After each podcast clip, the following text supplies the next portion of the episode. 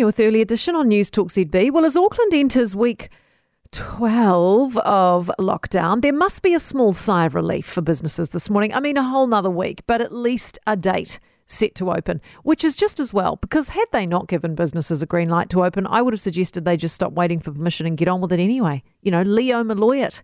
Ian Taylor it. Makes make your own rules, band together in a cohesive body and just make it happen.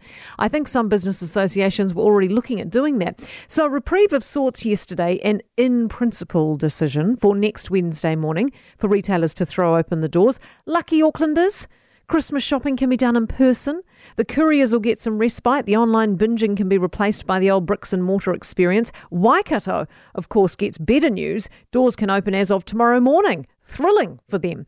So, why not now for Auckland?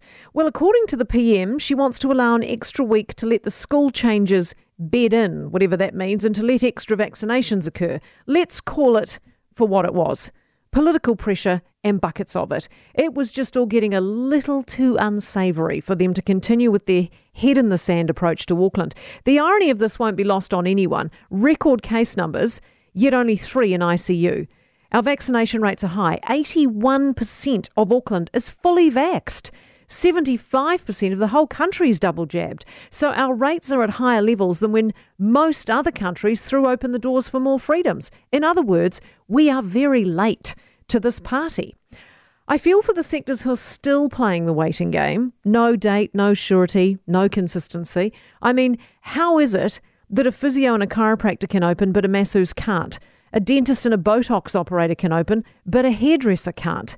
Many of those closed businesses are, of course, already operating just covertly with cash and behind closed doors. They're not waiting for permission and they're prepared to take the risk of a fine because they're that desperate. It's not about breaking rules or trying to be renegade, it's about literally surviving. Many of them have mouths to feed, and you just can't take out loans on the basis of never knowing when you'll be able to pay it back. So, a political decision from the government yesterday based on two things compliance in Auckland lost and political heat being felt.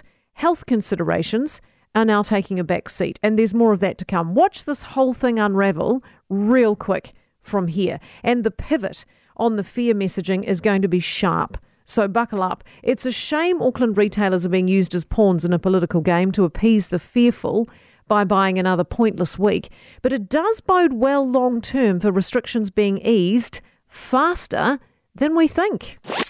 Hawkesby. I'm on board, I'm on board.